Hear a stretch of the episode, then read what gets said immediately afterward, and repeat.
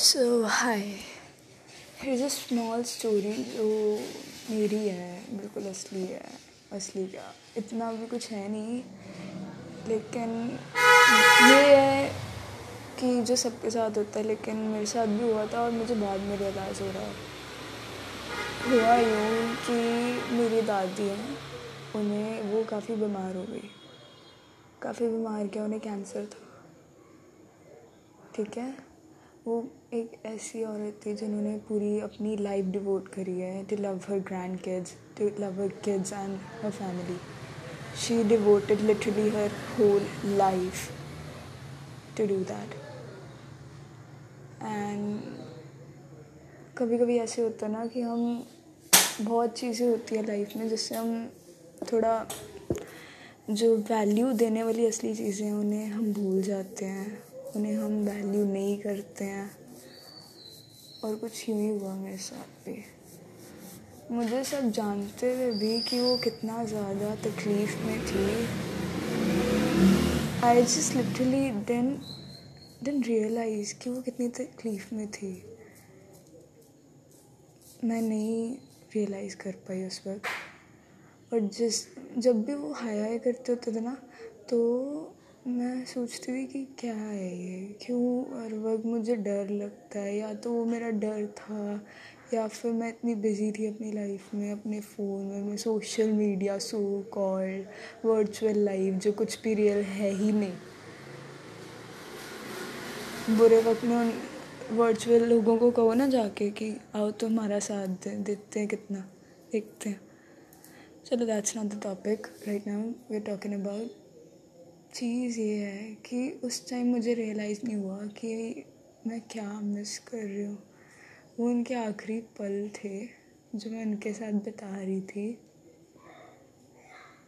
And I just then realize मैं अलग कमरे में जा जा के बैठती होती थी, क्योंकि मुझे मैं ना अक चुकी थी उनकी वो हाया देख, शायद शायद, पता नहीं मुझे क्या था, लेकिन मैं उन्हें यूँ नहीं देख पा रही थी। एक पॉइंट पे आके मुझे उनका दर्द तो आता था, लेकिन कहते हैं ना, आजकल के लोग हैं ही इतने बिज़ी हम लोग हैं ही इतने बिज़ी हो जाते हैं कि कुछ ध्यान भी नहीं रहता। And I just lost her and this is what I want you to realize as soon as possible कि ये जो मोमेंट्स है ना, ये कभी भी नहीं आने वाले। कभी भी नहीं। You have to spend time with love ones कुछ नहीं मिलना है। ये सोशल मीडिया के पाँच सौ हज़ार लाइक्स कमा के कुछ भी नहीं होना trust me until you're influencer और समथिंग कुछ भी नहीं है ये। सीरियसली इधर उधर झक मार के दोस्तों के साथ घूम फिर के। ठीक है, सब करते हैं, लेकिन जो तुम एक बार किसी को खो देते हो ना तो वो लोग वापस नहीं आते कभी। मुझे अब वो याद आ रहा है।